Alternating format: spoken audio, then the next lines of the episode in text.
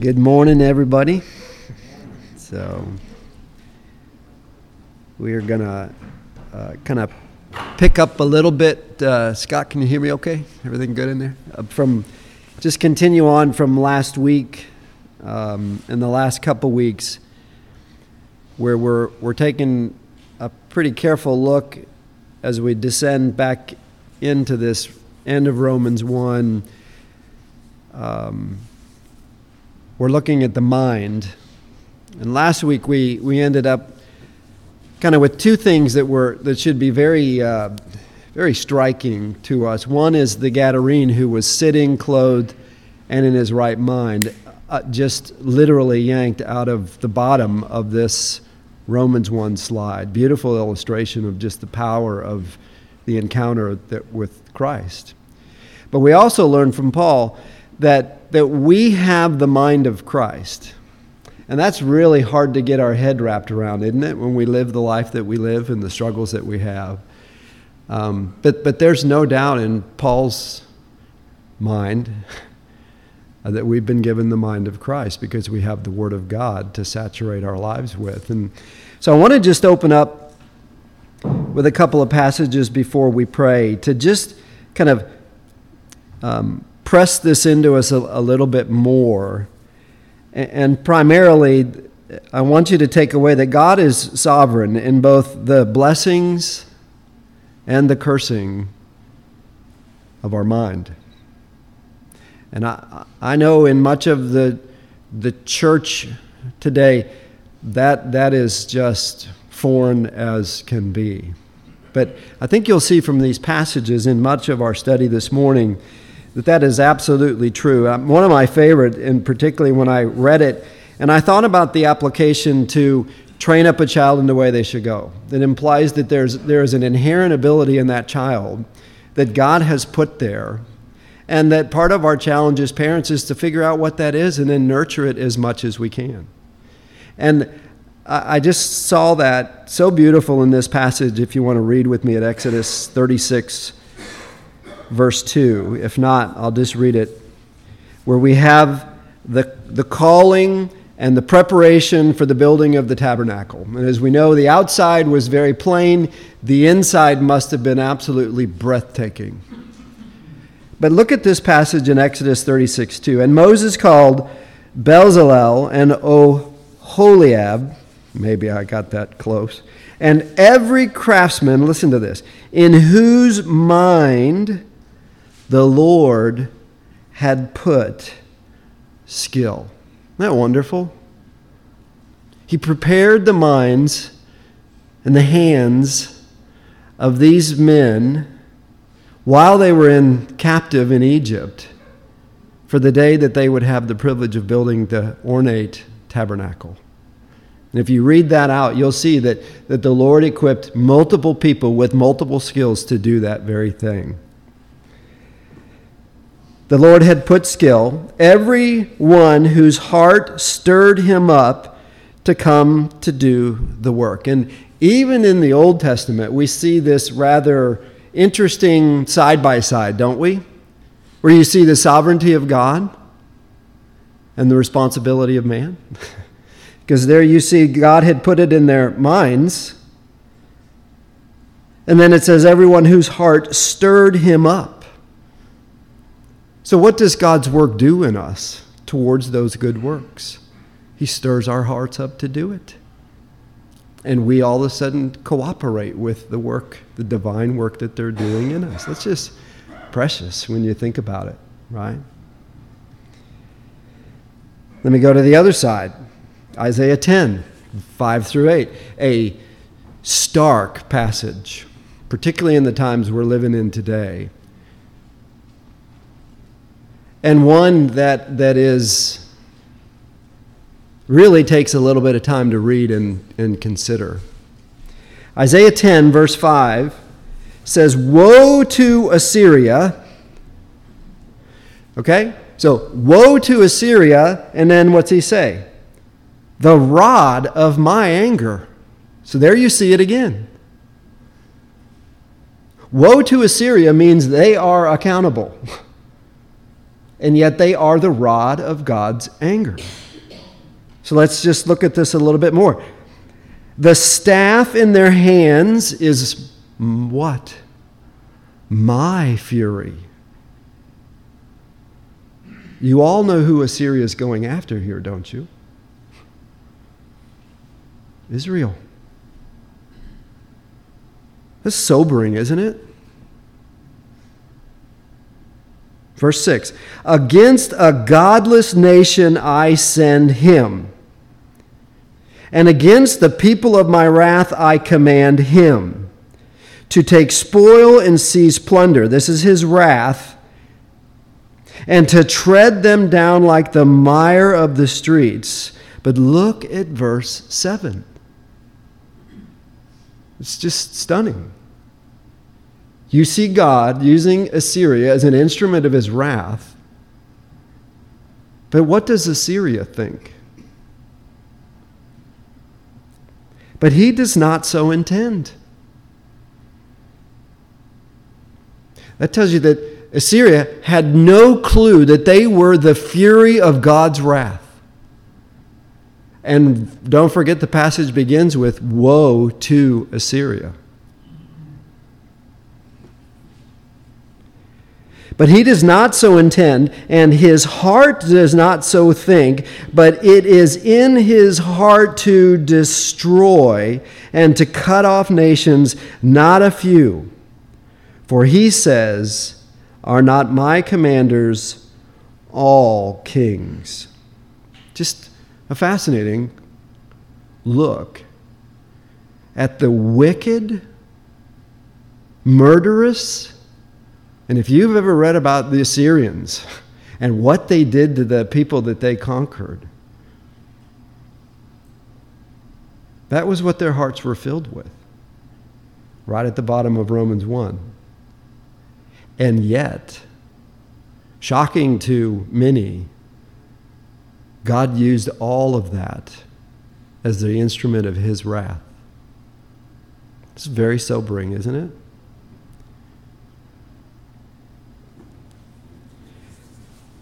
Proverbs 16:9 says the heart of a man plans his way but it is God who orders his steps. Trust the providence that you find yourself in.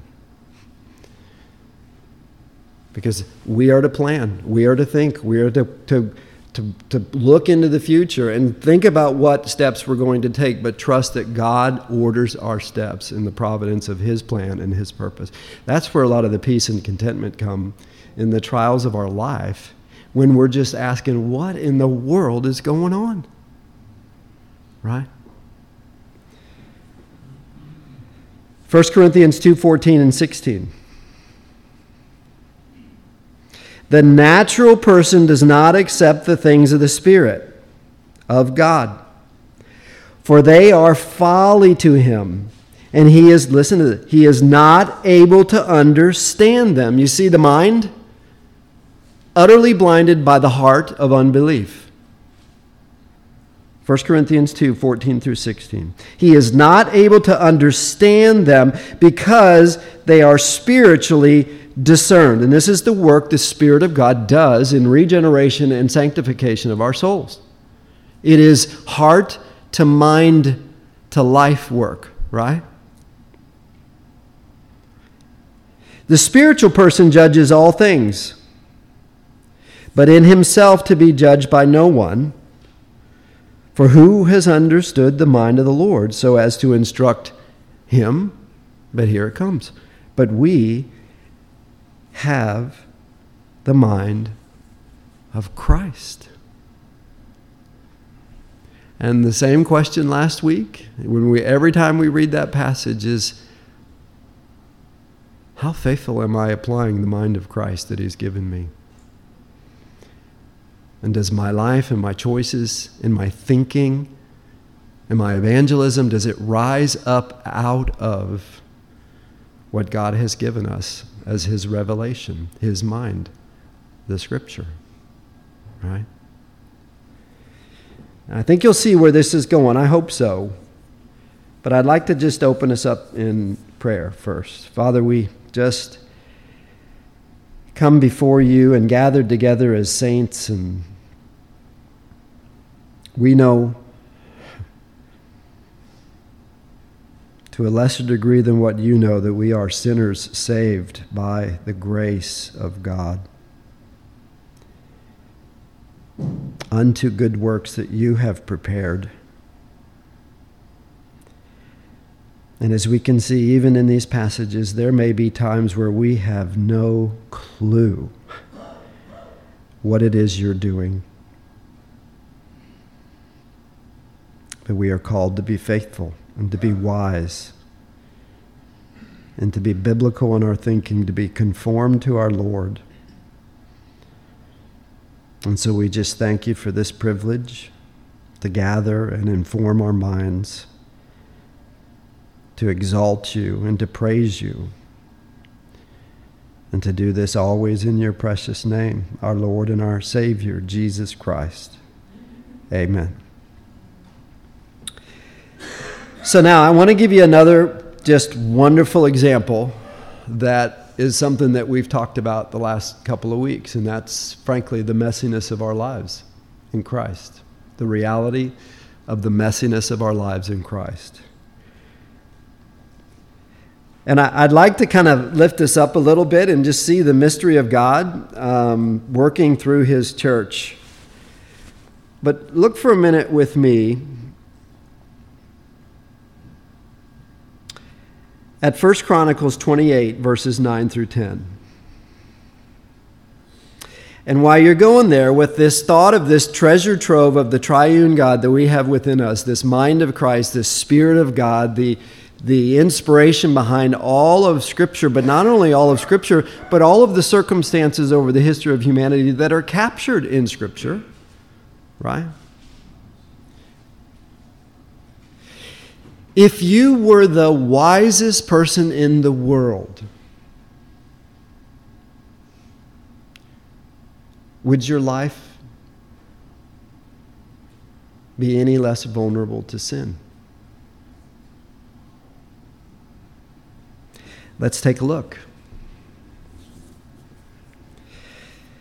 First Chronicles 28, verse 9 and 10. And what I want to I want us to just seal together the heart, the mind, the sanctifying work of the Holy Spirit, and the encouragement that we have of the hope that is certain. Because the days are evil, our struggle through that is evil, and there are times where we can really even begin to question all of it.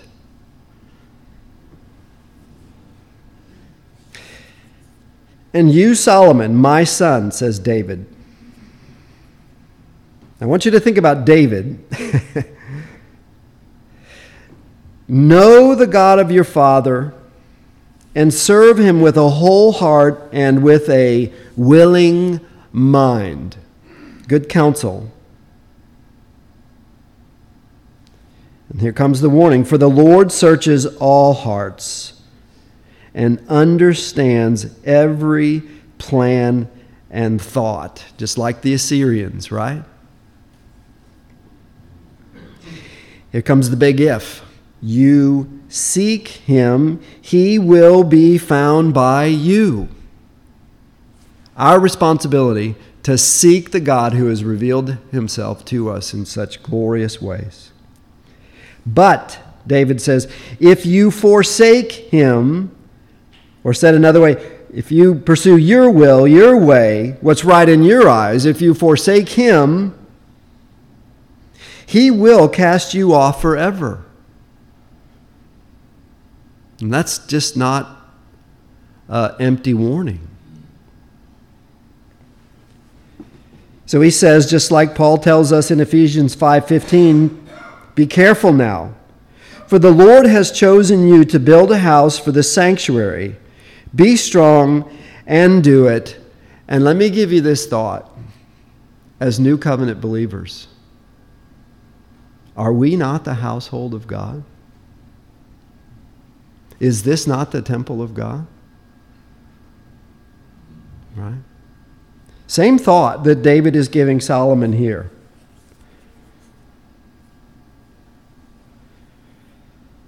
1 Kings 3 5, we pick up more of this unfolding life of Solomon. At Gibeon, 1 Kings 3 5, the Lord appeared to Solomon in a dream by night, and God said, Ask what I shall give you. Can you imagine that, Ryan? Just ask, what, what shall I give you? And we all know Solomon's response, 1 Kings 3 9. Give your servant, therefore, an understanding mind to govern your people, that I may discern between good and evil. Which, by the way, is the exact same exhortation we have in Romans 12 2. For who is able to govern this your great people? It pleased the Lord that Solomon had asked this. And God said to him, Because you have asked this and have not asked for yourself long life or riches or the life of your enemies, but have asked for yourself understanding to discern what is right, behold, I now do according to your word. Fascinating. Behold, I give you a wise and discerning mind so that none like you has been before you, and none like you shall arise after you. Think about that.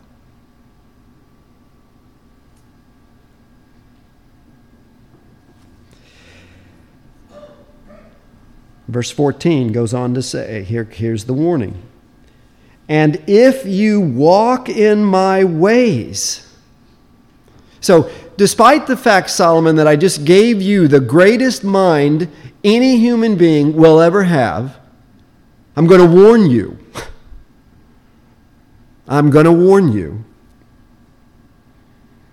And if you walk in my ways, keeping my statutes and my commandments as your father David walked. Now, there's one, isn't it? How sideways can you go on that? Did David walk faithfully, perfectly? Do we not see his sins as atrocious? The infidelity, the murder, the horrendous effect on his children? If you read the, you've read that, right? You read what happened with his children. Horrific murder, rape. That's a passage that allows you to say with great confidence Christ is going to finish the work that he began in you. And it is not because you're worthy, it is because he is worthy and all powerful, and you are justified in his blood and as good as sinless. And there's a perfect example right there that is just kind of tucked away in the, in the scriptures.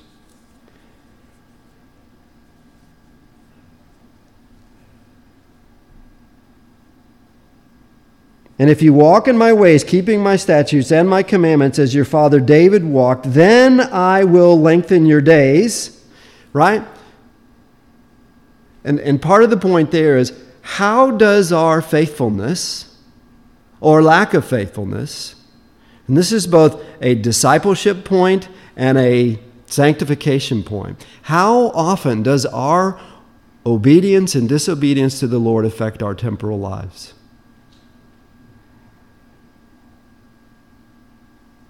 I know all of us that have discipled anybody who is in a horrendous struggle with life dominating sin, it has a horrendous effect on their life. And my point is our walk with the Lord is a constant opportunity to express our love for the Lord and our love and trust in Him so much that we will do what He says over what we think, which tells you be careful not just how you think, but from what basis do you think and then do? Because that is exactly the warning permeating Solomon right here. I'm going to give you the wisest mind, but you better watch as to whether or not you're willing to walk in my ways. And as we all know, you have to ask the question was Solomon faithful? Ever study the life of Solomon? Just go to Ecclesiastes, right? And look at the end of Ecclesiastes, verse chapter 12, verse 7. And here's Solomon, the old preacher, who's now looking back on his life. And how hard would it be to look back on that life having had that given to you by the Lord and warned explicitly, and yet his reflection on his long life, and shall we say, by the mercy of God, it was a long life. He says this, and the dust, in verse 7 of Ecclesiastes 12, and the dust returns to the earth as it was, and the spirit returns to God who gave it. Verse 8 Vanity of all vanities, says the preacher, all is vanity. It goes on in verse 9.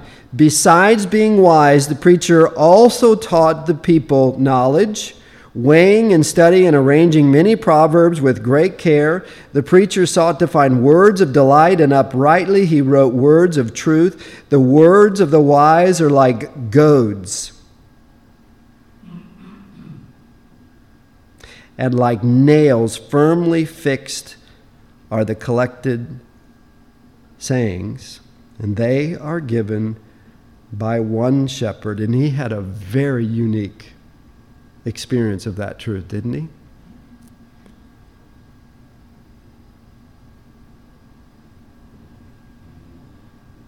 I think he wore those goads out, didn't he? He kicked against them his whole life. And he succumbed to the desires of the flesh the lust of the eyes, the lust of the flesh. It's actually very sobering when you think about it. And here's Solomon's counsel to his child My son, beware of anything beyond these. And he would add, I wasted most of my life pursuing them, only to find out that they were absolute. You can say vanity. You can also translate that to our word in our Romans 1 passage futile. You chase them and you chase them and you chase them and you catch them and you grab them and poof, they just disappear.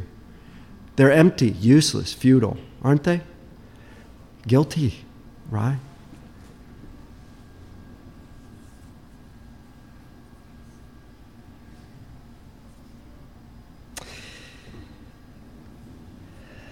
And he goes on to say,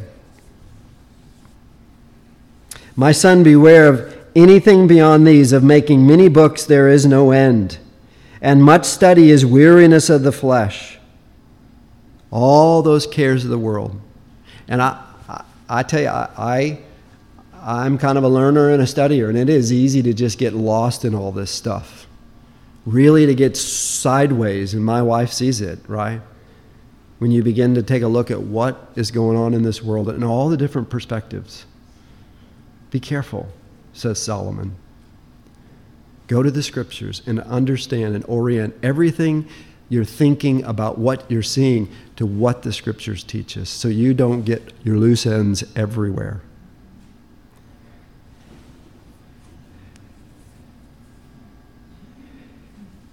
So I want to bring us back to the Gadarene sitting, clothed and in his right mind. And I want to kind of lift this up a little bit because you remember what the commandment the Lord gave him? When he, you could just picture the guy, right? He's just got his arms around the Lord's ankles and says, I am not going anywhere but follow you. I just want to be with you. What did the Lord tell him? Go and tell everybody all that I have done for you. And we commented, this is a man who had lived at the bottom of Romans 1. He had no MDiv, no, no theology training, no, you know, tablet with the Bible references on it, no commentaries. All he had was his encounter with Christ. And what's fascinating, if you just trace it out to Mark 7 31, we see Jesus return to this region, which, by the way, is a pagan land, right? Why were there herds of swines there? Because there were no Jewish people there. Or let me say it this way why were there no Jewish people there? Because there were herds of swine there. Utterly unclean to the Jew. Complete pagan. How did they learn about Jesus? But yet in verse 32, and they brought to him a man who was deaf and had a speech impediment, and they begged him to lay his hands on him. And you just can't help but wonder the zeal with which that man just ripped through everybody he knew to tell them all about all that the Lord had done for them. And is that not the first step of our evangelism? With everybody we encounter? Especially those ones that look at you kind of with that funny look and say, What? What is it about you? And it's not usually a nice look. Sometimes it's a very endearing look, but it's, what is it about you? Right? Well, let me tell you all about the Lord who saved me from my life. Right? That's what he told the Gadarene, and the Gadarene appears to have been very faithful. Okay, let's come back to Romans I know I'm, we're, we're zipping through the curves here. Romans 1, with this thought on the mind, I want to get us kind of anchored back into this and just work our way down into this passage so we can apply them rightly, not just to the world that is constantly and more rapidly descending into the bottom of this passage, but equally important as I talk to my dear brothers and sisters in Christ just how vulnerable we are to them. Because I am quite sure that the man after God's own heart is filled with perfect and pure worship of his Lord right now. And if we knew the life of David without the scripture we have about David, we would look at him and say, There is no way that guy is going to heaven. God is sovereign even in that choice, right? But look at Romans 1. We've become very familiar with it, but I want to start at verse 21, and I want us to think about although they knew God, they did not honor him as God. They just flat out will not acknowledge God. Pay attention to that. Although they knew God, they did not honor him as God meaning they willfully rejected him.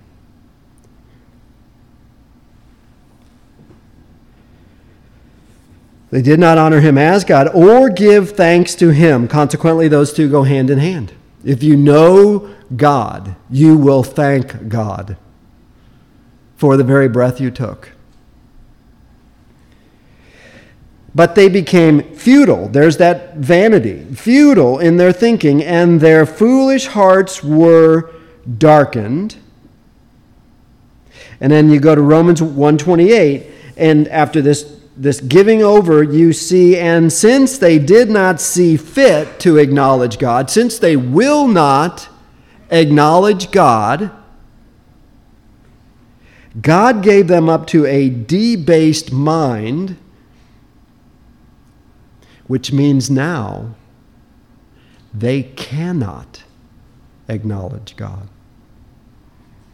That window has shut.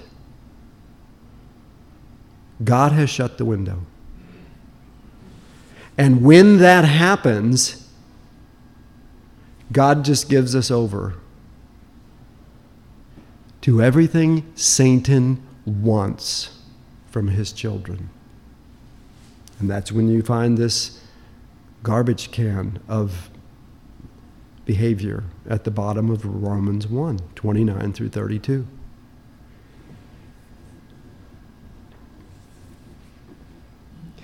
And I, I have to tell you, I've, I've kind of, this is where you'd love to just have a couple hours with John David, right? Look at 2 Corinthians 4 1 through 4 with me for a minute, with this thought in mind. Therefore, having the ministry by the mercy of God, I love the way Paul says that, by the mercy of God, the undeserved gift of ministry. That's mercy. We do not lose heart. Right? Every time you struggle, every time you stumble, every time you fall, every time you doubt, you can say, but God. He started it. I'm a mess in between. He's going to finish it. And that's just that rope, that rung you got to grab hold of sometimes when life is just sideways with children, with marriage, with life, with work, with the stuff going on in this world, right? That's what you grab hold of. And imagine how precious this was to Paul. And how surreal it must have been to have the Spirit of God inspiring these words out of him that were flowing straight out of his heart and his life experience to capture it for us. We do not lose heart, but we have renounced disgraceful, underhanded ways. Very important right here. And I fear one of the reasons we see the visible church just laying in a waste-bed. It's right here. We refuse to practice cunning or to tamper with God's word. Can you imagine how many times just this morning, in front of how many countless people, God's word is being tampered with like it is a big ball of yarn you can just form into anything you want?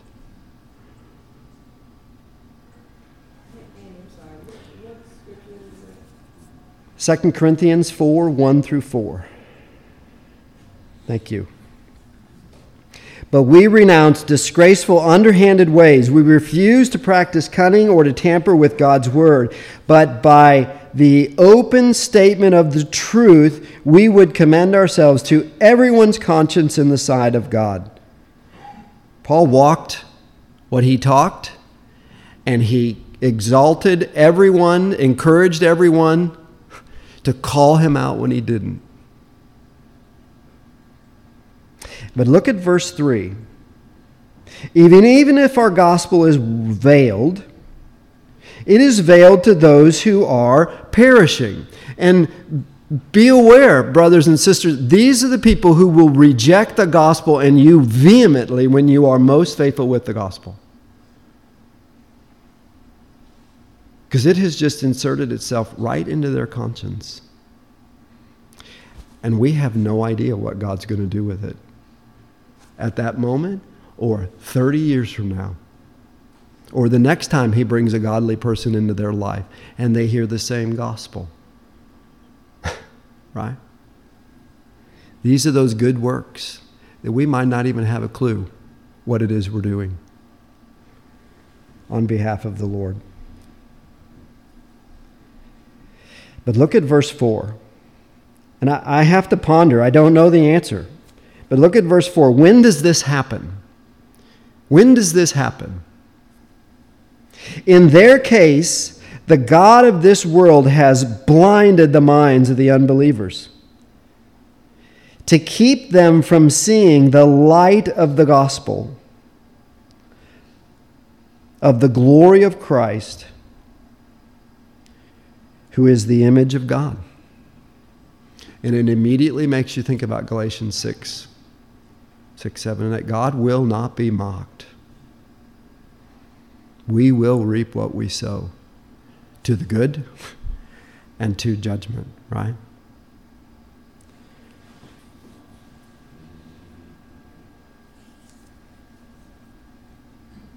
So you see this sequence in these passages foolish heart, given over to futile thinking, given over to a darkened heart, given over to a debased mind, a mind that cannot function.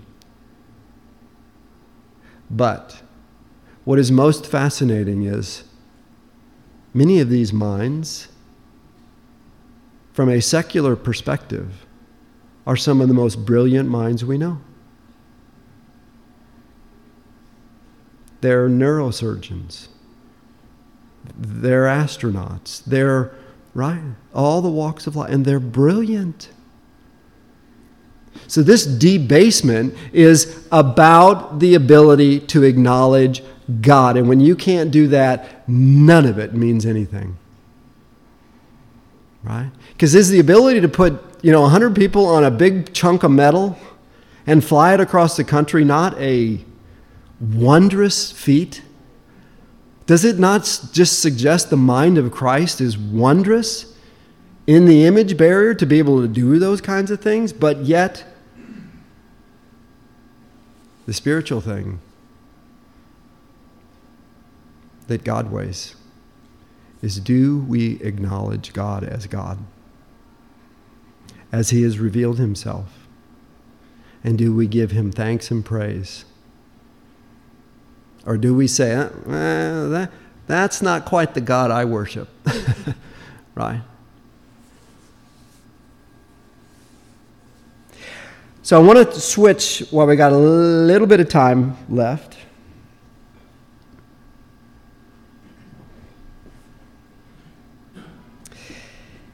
And I want to just kind of draw off of a couple of thoughts over the last couple of weeks that we've talked about.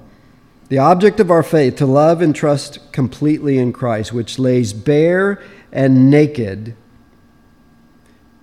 or removing the veil of our hearts sin. It lays it bare in our heart.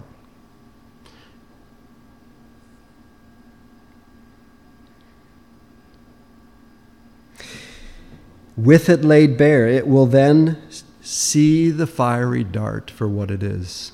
And we're going to talk a little bit about this language that Paul uses the fiery dart. Because without it, without this filter of biblical truths and the love of Christ, many of those fiery darts appear to be very pleasing and attractive. Did they not, Solomon? Right?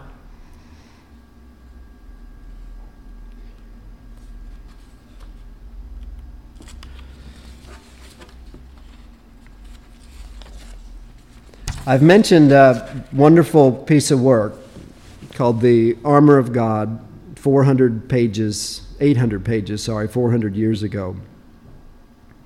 But Gurnall said this about the armor of God No one can ever shake off the old companions of lust. Remember when we were saved off of that wide road? What we brought with us? All those old companions. In the justification that God does, those sins have been paid for. In the sanctification, that whole mindset, ideology has been, now been given a new heart to think rightly, but many of them walked right into our new life in Christ right along with us. This is why the church needs to be about discipleship we need to be coming alongside of people, particularly as they express their faith in Christ at the various, because they are a baby, spiritual baby, and are vulnerable. So much so that if you took a baby and you threw it out in the wilderness, that would be the equivalent of what. And the church is purposed to come alongside of those people with sound, deep biblical knowledge applied to their life in the battle of their own sin so that we can disciple one another and all those that the Lord adds to the church because they are precious to Him, right? And that's what Gurnall is really getting at. Those old companions of lust, until by faith he becomes intimate with the grace of God revealed in the gospel. And I know my life becomes more intimate with what God has done to redeem my life the more and more I study Scripture right? And you cannot help but thank God. Faith strips away the veil from the Christian eyes so that he can so that he can see sin in its nakedness before Satan disguises it with flattering costumes. You know those costumes well, don't you, Jeffrey? I do. I've watched men just devoured by things that they thought looked very attractive at first until the room got so dark they couldn't get out of it to save their life. Unless the Word of God turns the lights back on, right?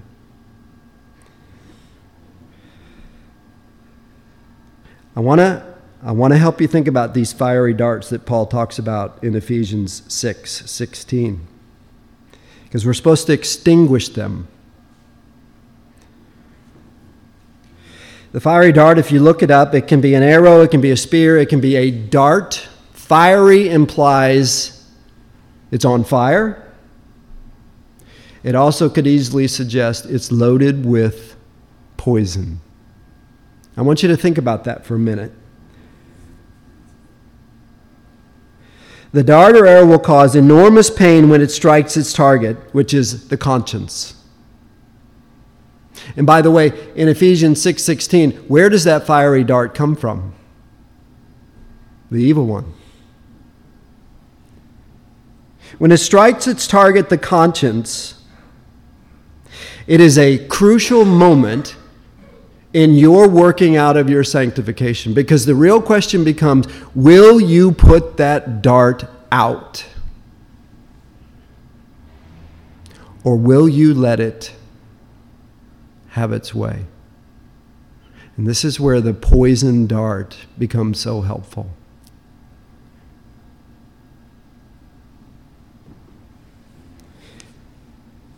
Because the initial prick of the conscience, in the pursuit of that sin, the lust of it, will pale in comparison, Solomon, to the ongoing effects of the poison it produces. Often not even realizing its source, which is when it initially hits your conscience. If it doesn't even faze your conscience, it's just going to take root. And we all know from our relationships how hard it is to pull some of those roots out, especially when people dig in their heels. This is the poison of the dart. But that initial prick when that dart hits you is the conscience that says, kill it. Right now, kill it. Right? And the consequence, we just load our souls with this poison and all of its consequence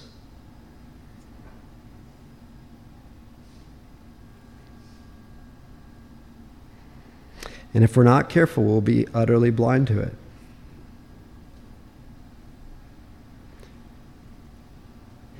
Yep.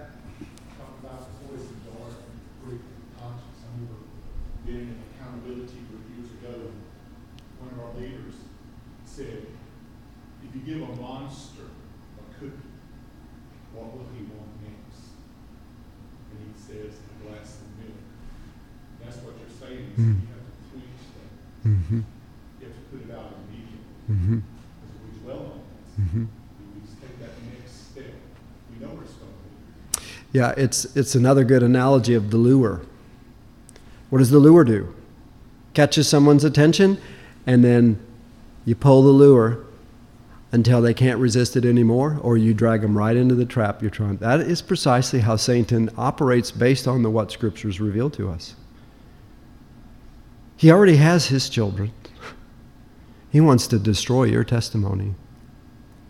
Or even your willingness to share that testimony because you're so ashamed of the sins that you're not confessing and repenting of. Right? And I say this uh, with my brothers and sisters, not at them, right? This is the daily struggle of life. That's why we see the Adams, the Noahs, the Abrahams, the David, the Solomon, the Israel, the Peter, the James, and the John. Their lives were a mess. No editor involved. Gurnall says, he would never have left the saints great blots in the scripture open to the inspection of all succeeding generations. Please listen. If he had not intended to help tempted souls overcome this fearful temptation to doubt his promise of mercy.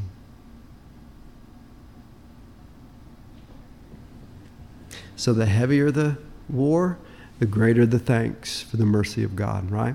So let's close it in the right scriptures. Look at Romans 13, 11 through 14.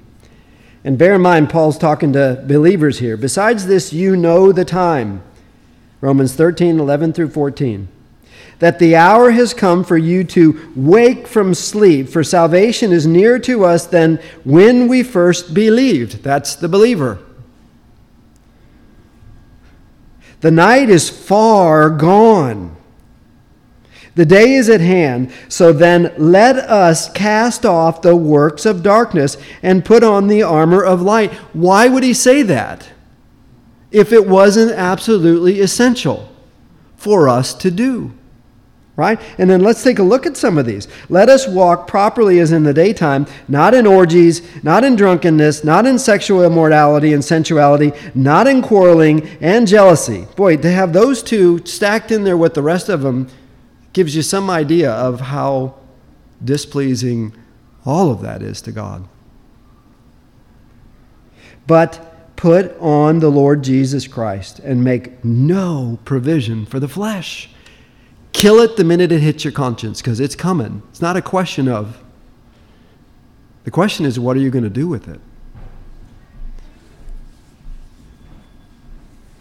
Ephesians 2 4 through 7, just two more. But God, being rich in mercy, because of the great love with which He loved us, hang on that one, even when we were dead in our trespasses, He loved you when you were hostile to Him, because you are a love gift from the Father to Him.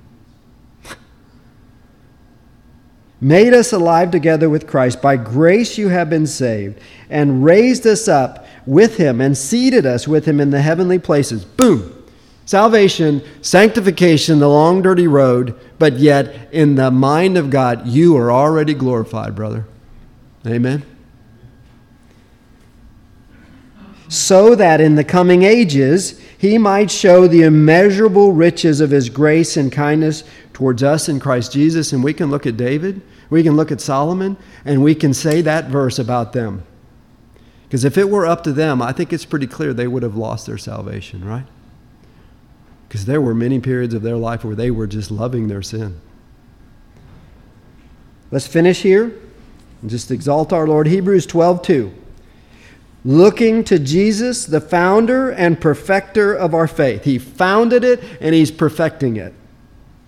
For who, who for the joy that was set before him endured the cross that we could add that we deserve, despising the shame, and is seated at the right hand of the throne of God to give him all the power